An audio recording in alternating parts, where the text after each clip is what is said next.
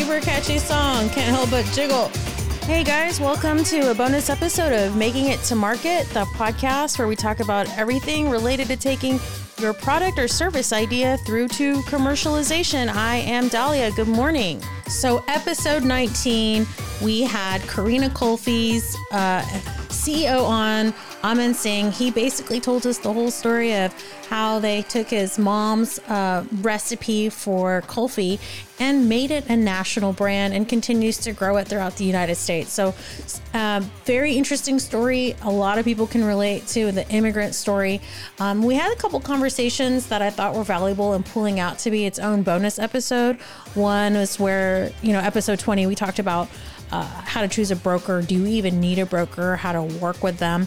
But today's uh, bonus episode is more about, should I produce inside my business? Should I be the manufacturer or should I outsource? And how do I make that decision? And what's the best strategy for me? So I wanted to get you his input on that. So take a listen. So I know that you talked about like outsourcing and using a co-packer. What, how did you, like, what did you look for in a co-packer? Is there like advice you can give to other people who might be looking to have their product made and get that kind of support with a, you know, another facility like that? Absolutely. I mean, you know, co-packing is a, is a, a, a, a pretty good decision for a lot of brands because it takes the whole manufacturing thing out of their, out of their uh, headache out of it. I mean, we are, We used a co-packer in the beginning simply because we just didn't couldn't meet the demand ourselves, right?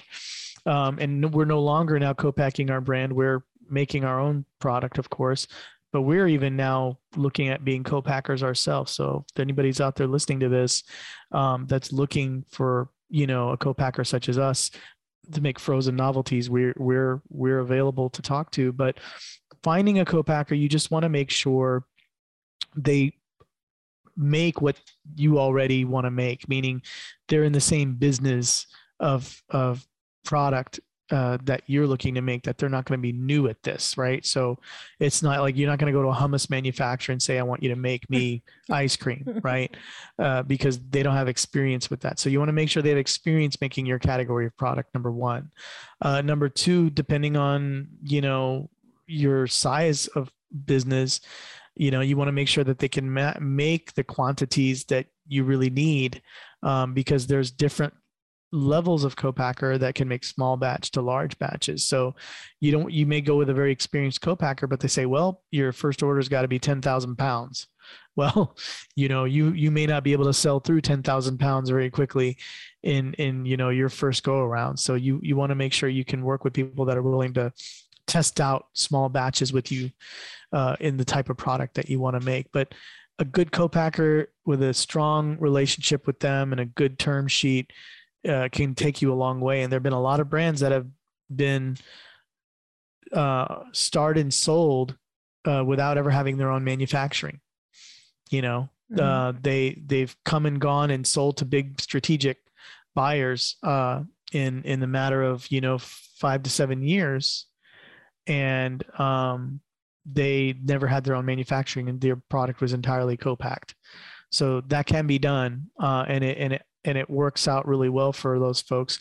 But it also can be a big headache because you may have to work with multiple co-packers through the career of your business, and uh, because one co-packer may not be enough, you know. And if you're shipping across country, you may have to have different co-packers in different regions just to save on freight costs, and also making sure all those co-packers are making your product consistently too, with the same uh, consistency in terms of recipe and process. So that's important too. Um, so there, there are challenges to working with co-packers in terms of product quality. And if possible, a lot of times you want to hire somebody that's at the co-packing facility to watch over your product's production. Hmm. So that may be something you might want, especially if you have something that's very, uh, very specific or special or unique, that that's not, you know, like an ingredient or a process step that is not typically what's done, then you, you, that would be a, an investment you might want to need to make in terms of the co-packing, um, co-packing operation. I didn't even know that was possible. Like I didn't think that was a yeah. thing. That's cool. Yeah, it is.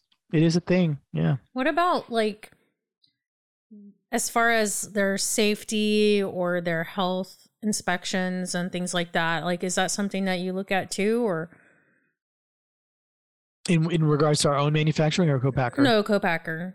Yeah, absolutely. So the, obviously those are some things you gotta, you gotta verify, which every co-packer should readily have available, is their food safety audits, certifications, all of these things. They should be uh, within the, you know, within the industry standards. All right. So for food, you've got, I think, S Q F.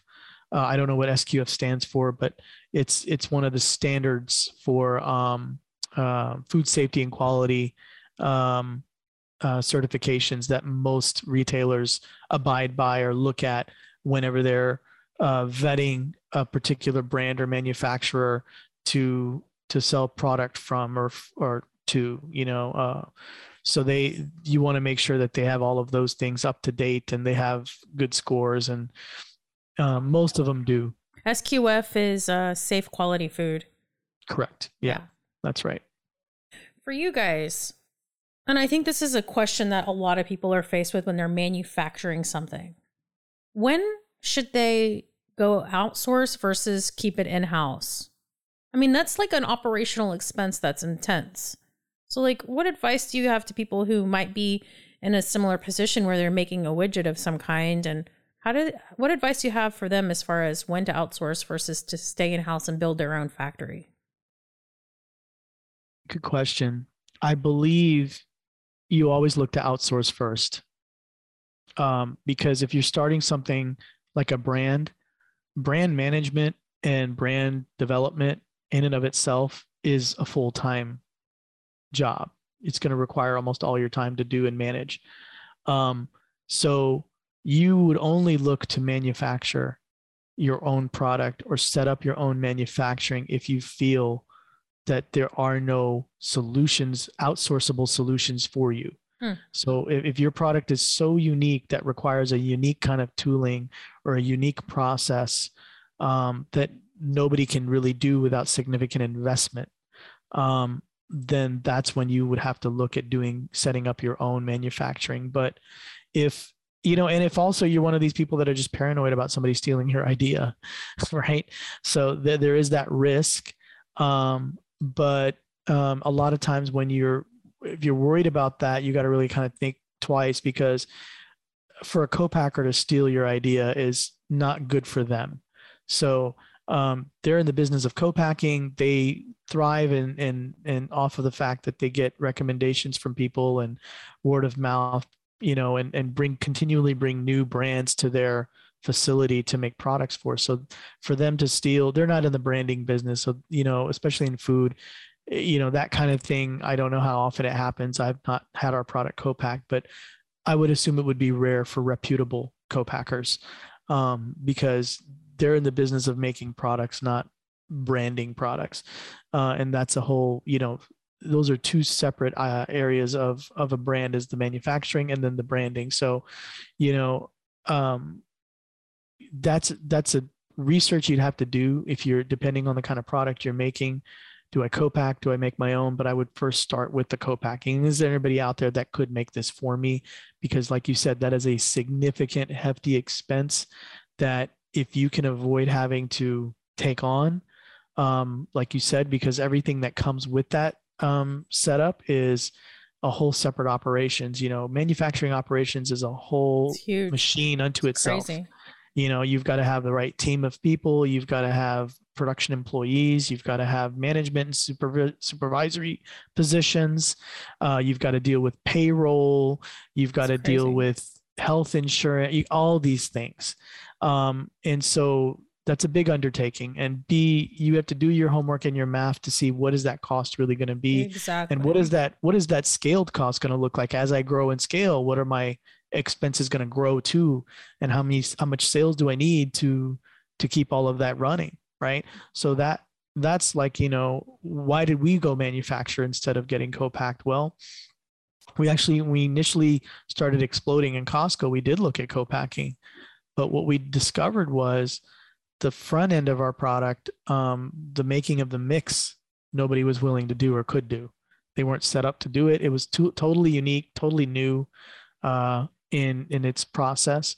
So we felt, well, best probably for us to do our own and, and do that. And we, we did the calculus and said, you know, if, if we grow at this rate and we can, we have this capacity, then I think we should, we should be able to manage this and do this, you know? And then now, you know, to supplement a lot of that um, growth capacity that we currently have, that we have yet to utilize, we're, we're also looking to be co-packers ourselves. So that's if awesome. There's anybody out there that wants a, a novelty stick that's product that, you know, is frozen on a stick, we can make it.